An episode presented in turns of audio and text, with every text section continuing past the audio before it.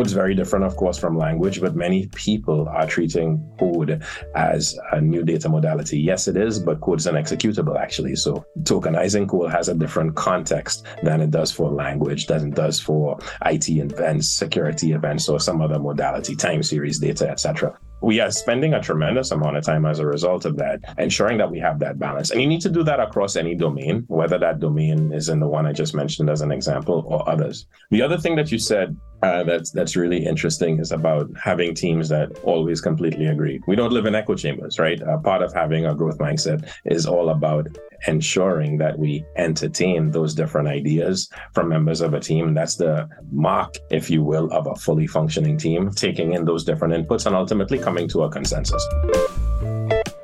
Welcome to Latinx in Power, a podcast hosted by Thaisa Fernandes.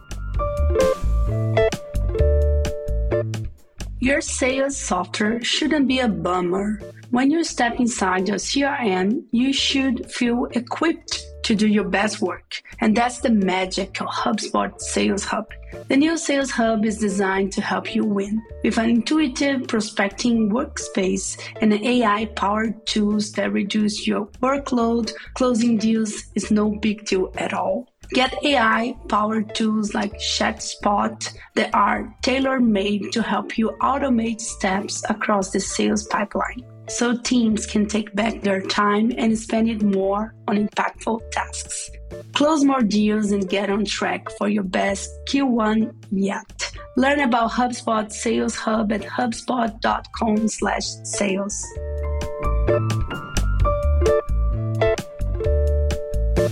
Welcome to Latinx in Power. Today we are talking with Nicholas Fuller. Nick is the VP or AI and Automation at IBM Research, leading global teams in AI based innovation for enterprise automation. With an expertise in AI software, modernization, edge computing, and semiconductor tech, he's an advocate for diversity and the author of Struggle and Progress. Welcome. Thank you, Thaisa. Thank you so much for having me. Pleasure to be here with you. And this podcast that now it's a video cast as well, our first kind. I'm very excited about that and scared. And I'm very happy that you are in this journey with me, Nick. And we will discuss Nick's career journey, innovation with ethics, and leaving a tech and diversity legacy. He will also share advice for aspiring tech professionals, drawing from his book, Struggle and Progress, which highlights the transformative power of embracing challenging tech. Whoa, first things first, how do you feel connected with the Latin America culture? Yeah, it's a it's a good question, right? And for me, there are three touch points. So again, just thank you for having me. Uh, fantastic to be here. Looking forward to this episode with you. So interestingly, as isn't a surprise to many, uh, the English-speaking Caribbean communities uh, share many synergies with Latin America as a whole. From a historical point of view, culture, music, food, of course, geographical proximity, I remember growing up and as a child, the older folks in our communities, when asked, How are you doing? they would say poka poke. And I was like, What is poka poke? Uh, but it was a translation essentially of poco a poco, little by little. And in the speech, there are many things that have survived that way. Of course, commonality in food, rice and beans, quite common in, in many English speaking Caribbean cultures. So I definitely feel connected from that point of view. Of course, Trinidad and Tobago was colonized by the Spanish prior to the arrival of the British. So, hence the derivation of some of those phrases, the names of towns, and what have you. And the other piece that is really interesting uh, that is not necessarily that typical in terms of where I hail from. My maternal grandmother actually was born in Venezuela, right? Uh, Tucupita, Venezuela. And I speak some Spanish after having done seven years of Spanish in high school and in college here in the US. So my background, of course, Black with West African background, Indian background, Venezuelan background, and native Trinidadian background as well. So quite unique in terms of the makeup of Trinidad and Tobago and other countries as well in the region for that matter to some degree. So all of those touch points, right, from culture to proximity to my own history, give me those connections, so to speak, with the Latin American community. That's incredible. I love your overview. And it's interesting because I have been living in California for many, many years. I love it here, but I wish we were closer to the Caribbean and Latin America in general. I feel like I'm so far away. So, so, so far. But, anyways. I know, yes are some distance away from Latin America as a whole, but then you get to bring that uh, melting pot that's there too, right? In terms of South America, Central America, and and live that experience that you're having there too. Yeah, yeah, absolutely. And your career journey has been quite remarkable. Can you, you share the story of how you got started in the tech industry and your path to becoming VP at IBM Research? Yeah, so three sort of defining phases, if you will. That first phase, really coming out of high school and having a inclination, a love, so to speak, for science and technology, led me to pursue a bachelor's degree in physics and math. Of course, these were the early days of computer science. So while having some interest in that was very much uh, and deeply technically oriented, right, in these uh, specific domains. So I majored in those two at, at Morehouse College as part of my uh, bachelor's degree from the period of 93 to 97. Then I went to uh, Columbia, Columbia University, New York, where I did my PhD in applied physics and was really intrigued. This was the era where companies were all aiming to shrink devices to get faster and faster uh, processing, right? So as semiconductor companies focused on uh, shrinking devices for a range of applications, I was naturally drawn to that, right? And and spent the better part not only of my PhD at Columbia, but also once I joined IBM and was intrigued to join IBM because of the many things that IBM did at the time and continue to do, uh, really majored in that space. But along the way, something interesting happened to me, right? As I was matriculating through the IBM experience post PhD from Columbia, there was this huge growth in data, right? That we're all very familiar with today. There was the growth in cloud. There is the growth in cloud, the emergence of of the early uh, era of AI from machine learning to deep learning and so on. And I roughly 12 years ago or so made that transition from semiconductor technology innovation for IBM systems, IBM microprocessors into the area of, of data analytics and, and cloud. And, you know, I'm the type of individual as challenges arise, as opportunities arise, I gravitate towards them. I'm a problem solver. I love tackling new domains. I love working with people. I'm very much people oriented, which ultimately led me into management. So, you know, we have these career trajectories. If you look at IBM research as a whole and IBM for that matter, is no different from many other technology providers where you can progress around a purely technical track and then you can progress along a technical business track, so to speak. And I opted for the latter given given the fact that I A enjoy working with people and B really gravitate to the emerging trends of the day. And so Today, I now lead this team. I have the privilege of working with this global team in the areas of AI and automation, which is all about taking large language models, generative AI, hot topic today in AI, as you and all of your viewers are quite aware, and infusing, applying those generative AI capabilities to IBM software portfolio, the blend of automation products that we produce. So for me, that's quite exciting. It's there's excitement every day in terms of the challenges that we face, in terms of uh, the products that we're ultimately innovating on, and then seeing how customers are adopting those technologies and using them for their business to drive value.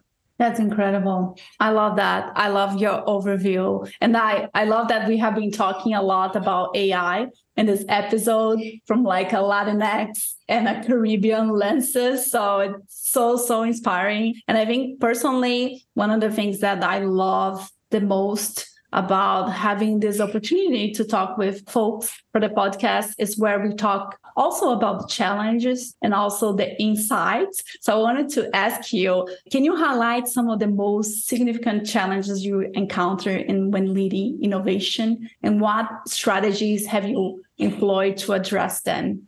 Yeah, so so there's a lot, right? And in any technological domain, certainly Gen AI is is no uh, exception to that. Be it uh, new accelerators, be it cloud technologies, what have you. Whatever domain you look at, uh, competition is very severe, very stiff, right? And the rate and pace of uh, new technologies is really unprecedented. If you look at uh, the human history of introducing technology, going back to the earlier ages of the dawn of the industrial age and so on, that competitive rate and pace of new innovation for me is a challenge from the point of view of ensuring that I build as a leader strong and balanced teams, right, with a healthy work ethic.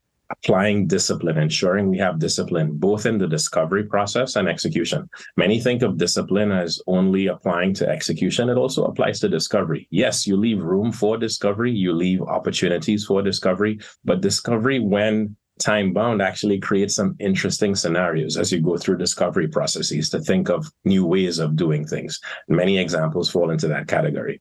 The other interesting thing I would say in terms of challenges, right, as you look at generative AI, Gen AI as a space, is internal alignment. I, I think uh, obviously a lot has happened with the emergence of ChatGPT. Many companies, including ourselves, have released our own data and AI platform, watsonx. And what you see as you look at these domains is the need for incredible synergy and precision from an internal alignment point of view. I'm a huge fan of uh, this book I'm sure you're familiar with, uh, Patrick Lencioni's book on the five dysfunctions of a team, right?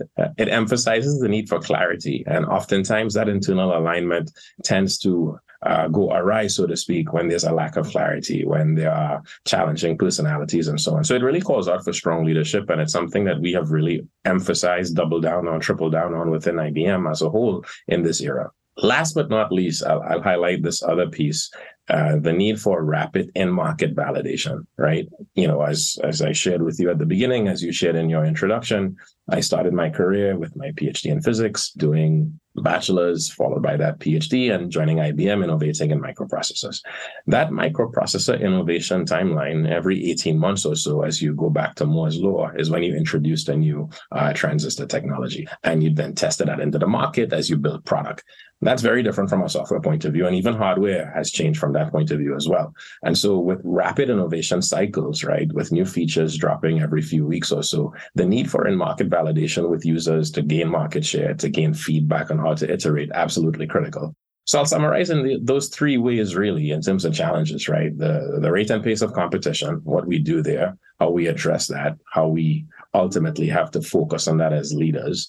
It's a key thing for me. Secondly, uh, that internal alignment piece that I touched on. And lastly, iterative learning and market validation uh, with the agile methodology put into practice with clients. Incredible. And you mentioned a book that I really like. I think it's one of my favorite like business books, The Five Dysfunctions of Our Team. I totally recommend for folks who are listening to us and watching us to take a read. I think this book changed my perspective in regards to conflicts and like be able to discuss different point of views and also pay attention to some things that I don't know, sometimes we might not. For example, if sometimes you might have a team, they're agreeing on everything and they mm-hmm. never disagree. And maybe there's something wrong, right? Because people have different opinions, they might have different priorities, and be able to discuss that is very important. So I think this book completely changed my view. And you mentioned another thing that is very interesting. I feel like working with things that was never done before. And I feel especially AI. So there's this need of like launching something fast,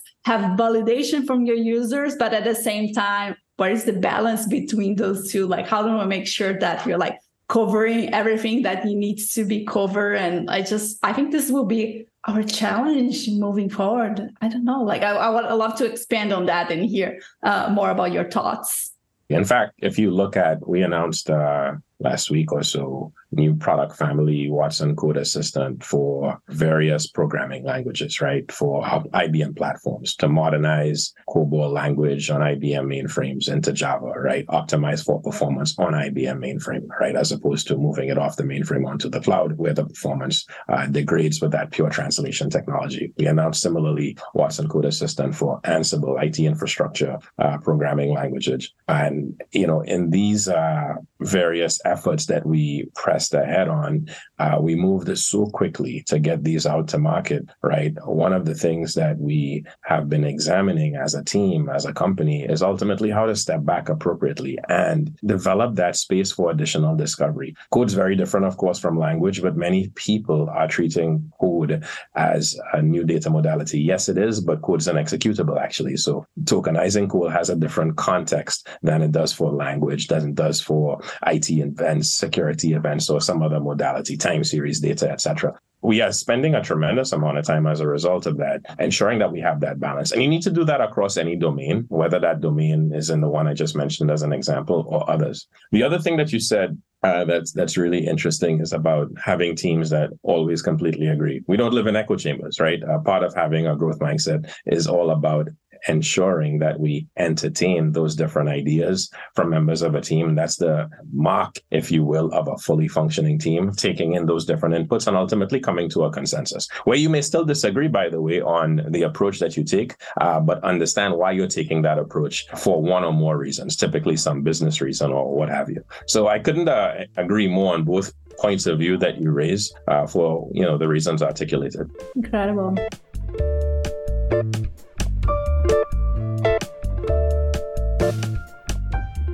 Many professionals aspire to leave a lasting legacy in their field. And what do you hope to be your legacy in the world of technology, automation, innovation, and overall? It's an amazing question, actually. And uh, I want to share something personal. So I was uh, waking up uh, a few weekends ago, uh, taking my morning stroll. The weather was still nice, still is nice, right here in the Northeast. And uh, I got a voice note from a, a, family friend whose two sons I uh, mentor.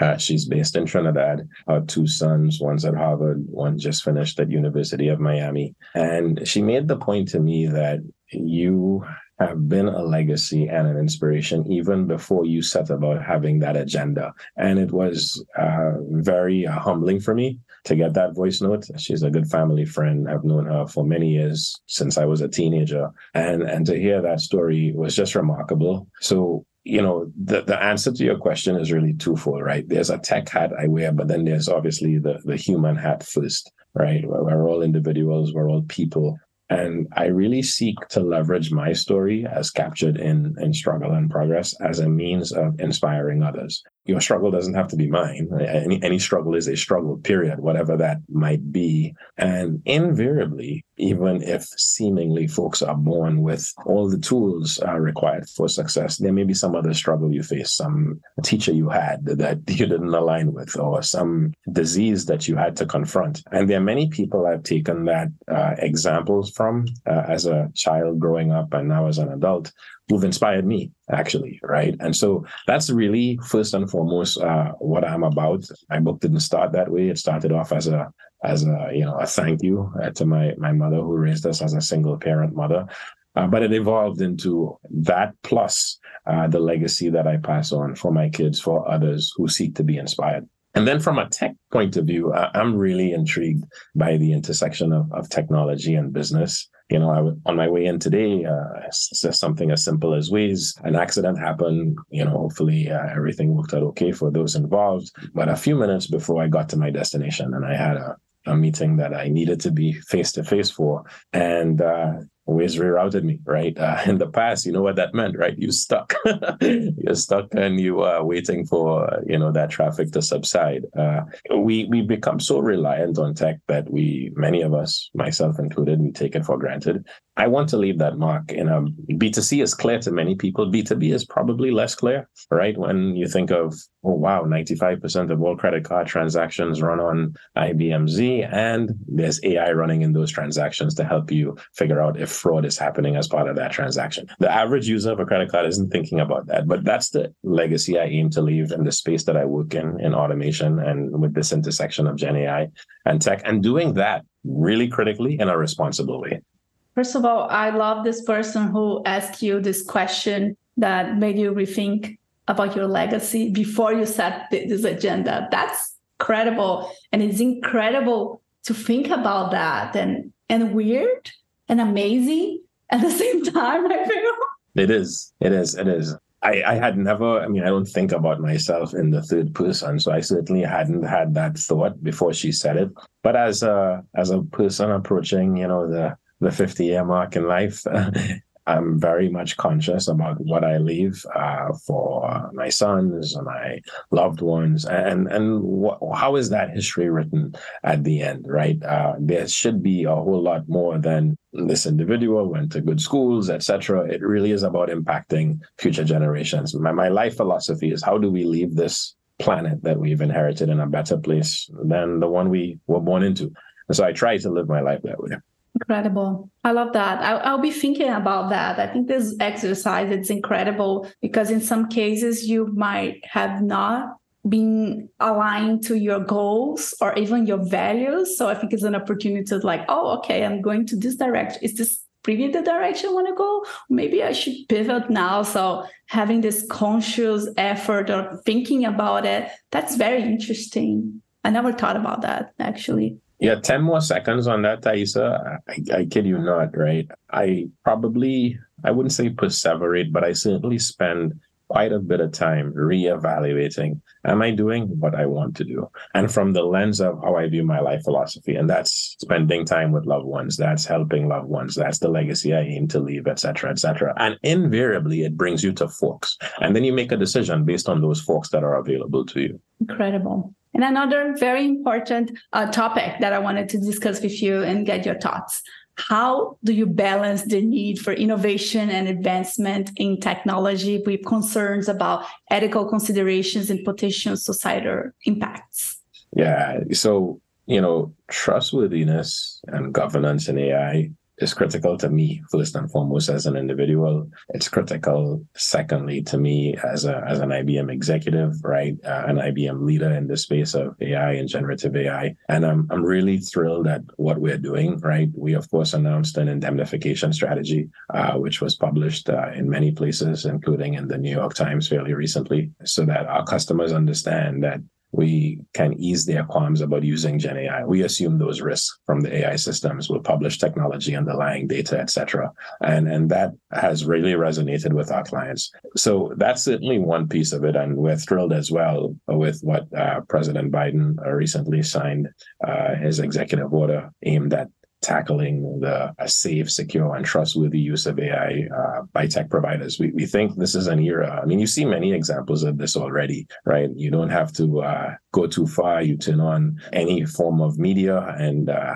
there's a lot of fear out there, reasonably so, in, t- in terms of how it can be uh, utilized in a negative way. This probably can and will rival the threat of cyber, right? And cybersecurity has been a huge issue, of course, uh, with the advent of modern technology. And uh, these are some of the biggest threats we will face, coupled with, you know, uh, geopolitical uh, matters, coupled with zoonotic diseases like the pandemic we recently have come out of, and so on and so forth humanity has to, together with leaders from a tech point of view, leaders from a government point of view, federal point of view across, you know, the planet, come together to drive this type of uh, conscientiousness so that this happens in a safe and trustworthy manner. Now, will there be malicious actors and malicious players? Absolutely. So the guardrails are really critical and that's a key part of what we're doing uh, as ibm and like i said it's critical to me as an individual but also as an ibm exec that's very interesting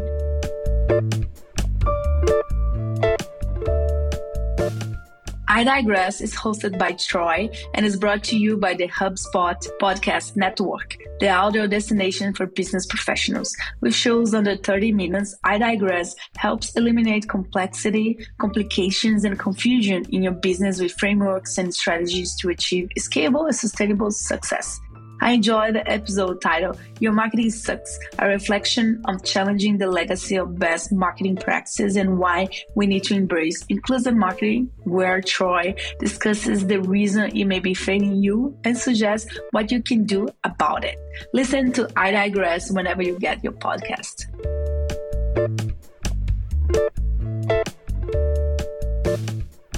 Another topic that I want to talk with you, I'd love for you to share more about your book, Struggle and Progress.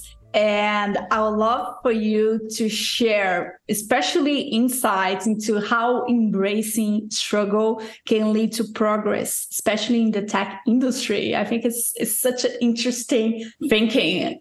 Yeah, good question. So, you know, when uh, it's it's funny, my son brings home a B or either one of them, which doesn't happen uh, frequently, thankfully for me, um, or they struggle with a, a, match, you know, one plays tennis, one plays soccer. And if they had a bad game or they lose a match, whatever, right, uh, they internalize things. And key for me, and, and you don't realize this as a child, but reminding them that you don't understand what success is until you've had failure, right? Uh, failure absolutely helps you to determine not only the path, but coping skills, mechanisms, support networks, etc. And for me, that happened really very early, right? Uh, being born into a, a single parent household. Uh, there were individuals in our extended family who made poor decisions, right? That led to poor decisions driven by economics in many ways, but led to uh, various uh, criminal elements as well.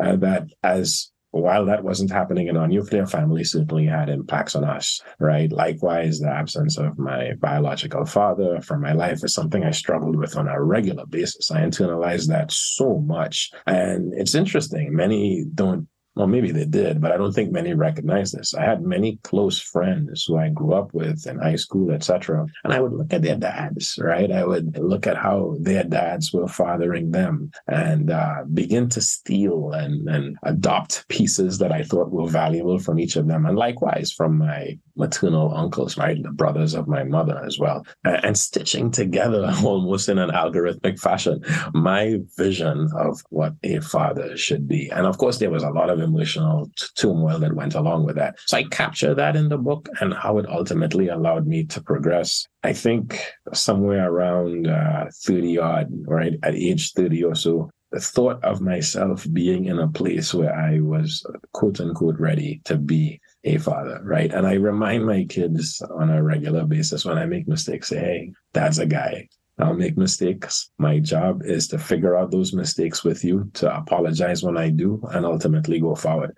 So there was a lot of coping skills that came into that. My wife, very helpful. My mother, very helpful throughout those entire journey. Friends were very helpful, very close friends, right? My college roommate, very close friends, all helped in that journey. And and that's the other thing, right? We I want to touch on this for five seconds. We we are from when we talk about Caribbean, Latin American cultures, there's a certain machismo that we associate with it, right? And uh, no está, we, we can't cry, no estamos llorando. No, we, we can cry. It's okay, right? As men. And there's that fear because we have to show a certain sense of bravado. And, and yes, of course, there's a sense of being together. We all need to have that. But mental health is a, is a very important factor and facet of all our lives, uh, including for our cultures that we need to be paying attention to. So having done that was tremendous for me. And I continue to take coaching offered through IBM and other avenues to help me, in my view, be a better individual. And guess what? That translates to tech, right? Uh, in tech, it's it's interesting because you, you can't be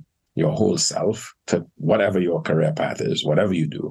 Uh, if you as an individual yourself don't have that that good mental pulse, which is what I just touched touched on, right? So that's point number one. But point number two, you're working in a broader community, right? Uh, we are typically not at parity, right, in that community. That's no surprise to any one of us, and much less so for that matter as you get to the executive levels. So that's a very important thing to me too, right? Ensuring that I drive programs that are focused on promotability, retention, recruitment of, of diverse communities. That's point number one. But point number two, we, we know of these subcurrents. We know of these microaggressions, uh, status denial, things that happen that almost seem insignificant until you've lived it, right? These are very important things, isolation, right? Because of our numbers.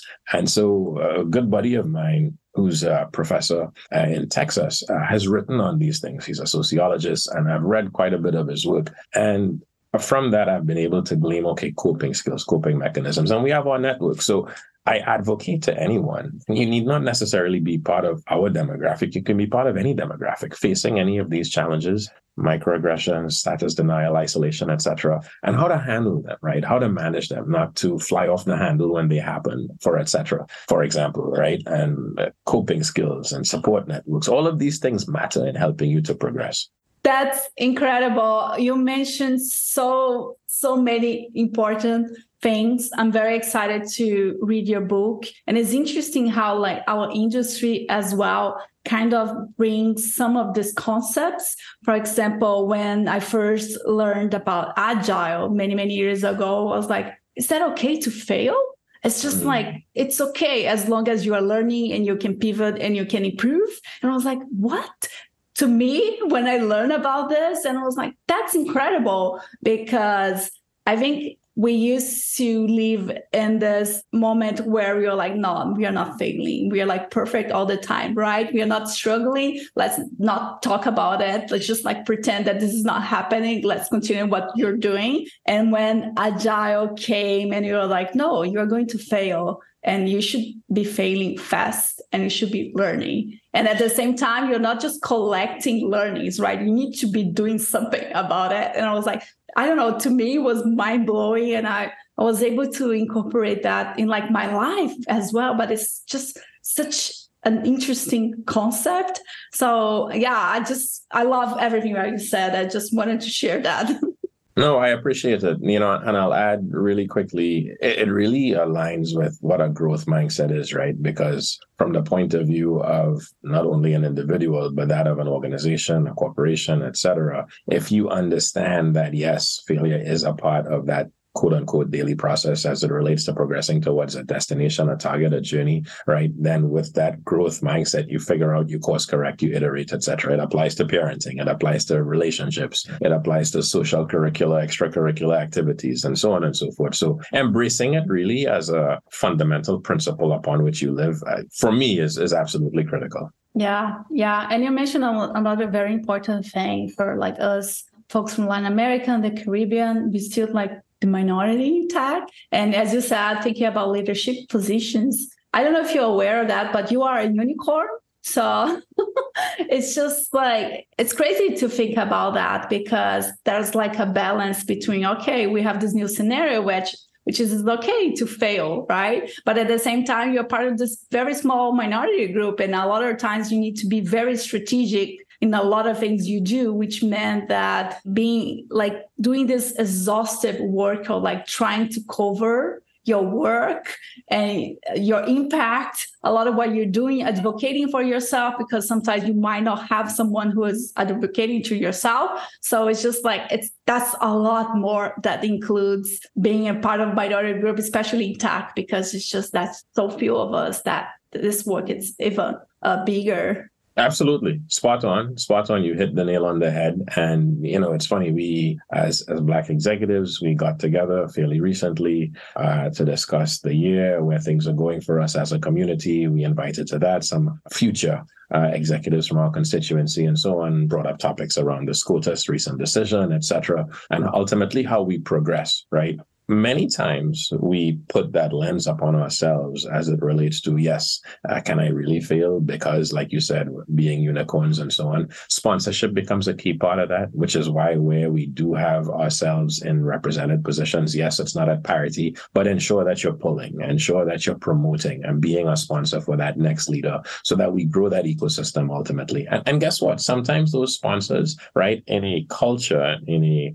organization that's progressive lie outside of that constituency. And that's what you need. You need allyship as well. Allyship is often not talked about as much as sponsorship from within constituencies. Clearly, you need that. That's a necessary but not sufficient condition. Allyship, given the broader spectrum of the folks that make up and comprise those organizations, is absolutely critical as well. So we we uh, certainly within IBM we strive for that. We aim for that. I aim for that as well because if I have allyship, I can just succeed in getting that much more sponsorship. Yeah, that's amazing. That's amazing. I want to ask you which resource helped you in your journey? Is there anything you wanted to highlight? Yeah, so I, I, went from an individual who watched a lot of movies, read quite a bit in college, to reading more technically when I went to grad school. Uh, and I'm somewhere a blend of the two now. I watch a lot of documentaries, right? And there are many things that I've pieced together. I, I want to touch on a few, right? A few that have been really helpful for me. Clearly, what I've written is a manifestation and a culmination, right? Struggle and progress of my own journey, right? Which has helped me as well. Going back and rereading it from time to time, which I do, it's amazing to me how I internalize things and what it has done for me. So, so that's one. I, I want to touch on a few others, right? Uh, when it comes to things like basic human rights, nation building. I met uh, Nelson Mandela at Columbia, he spoke to uh, an audience of many of us, right? Uh, students at Columbia when I was in graduate school. This must have been in 2001 or 2000, right? That period or so before I graduated. And it was inspirational to hear him speak. Of course, I enjoyed uh, the movie made bearing his life, Long Walk to Freedom. And what he has done, what he did, and of course, uh, the impact he's had on, on society, just tremendous for me as a life lesson, right? On uh, how to be uh, forgiving while still pursuing a greater goal. Uh, from a nation building point of view, he stands out. Uh, Eric Williams stands out, uh, former Prime Minister of Trinidad and Tobago. His book, From Columbus to Castro, was pivotal for me. you're Brazilian, right? So I really enjoyed. Birth of a Legend, the movie that celebrates Pele right? And his whole life story. It's it's any story, documentary, movie, what have you, that depicts a struggle and achieving against all odds, and then maintaining, adopting a human view really stands out for me. Not the individual who, okay, yes, I did this, I have this chip on my shoulder, etc. You've now lost a sense of what it means to be a human being. We all bleed, we will all pass. And so uh, the work that he did, uh, post retirement, etc., traveling the world, helping impoverished communities. Uh, just just major to me, major, really, really major. Within tech, there's a lot of people.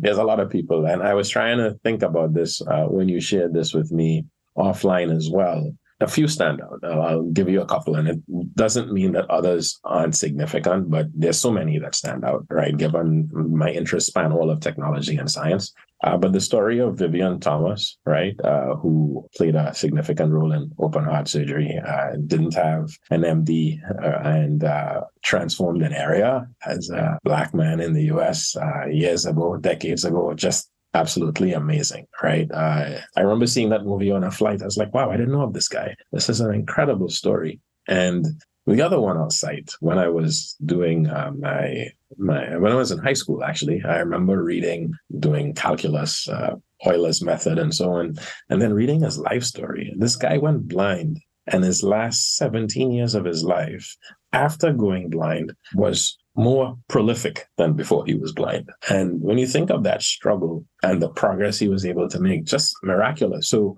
you know, for me, I, gravitate to these types of stories, right? Sort of uh, quote unquote rags to riches, and I'm using rags to riches and as a metaphor here, not in terms of finance. Uh, just really fascinating to me the human spirit, what what the human spirit can achieve uh, when seemingly against all odds in terms of obstacles placed in their way. Incredible! I love your recommendations. I'm loving this conversation. I wanted to leave the last minutes for you to share anything you want to share and also where people can find you. Yeah. So, so first and foremost, I want to thank you right, for being an advocate for the Latinx community and the broader community who tunes into your uh, podcast, right? I want to commend you on uh, opening this up, right, uh, to Audio Plus Plus, all right? Uh, well done to you. I'm really thrilled to have met you and, and keep doing what you're doing. It's really awesome. And we need more voices like this that are out there that share and spread the good word and ultimately just help uplift and connect people. So that, that's point number one. I want to commend you on that. Uh, anyone can find me on LinkedIn, right? Really easy. You can also find me on Twitter. I'm a more X, excuse me. I'm a more avid uh, LinkedIn user, right? So I'm easily uh, sourced uh, through LinkedIn. Uh, and yeah, you know, from from my perspective, closing words, uh, I personally would be happy as we continue to grow and address the challenges the planet faces. I touched on them before. The tech challenges, cyber, Gen AI, while very uh, promising, has its challenges as well. We touched on that before. But then the other challenges, right, where leaders are needed who span not only expertise in tech, but expertise in bringing folks together to solve the problems that are in front of us. Absolutely pivotal to ensuring that we make this place and leave this place in a better way than the way we met it. Incredible. I feel we need a part two of this conversation already. awesome. Sign me up. I'm, I'm game for sure. Thank you so much.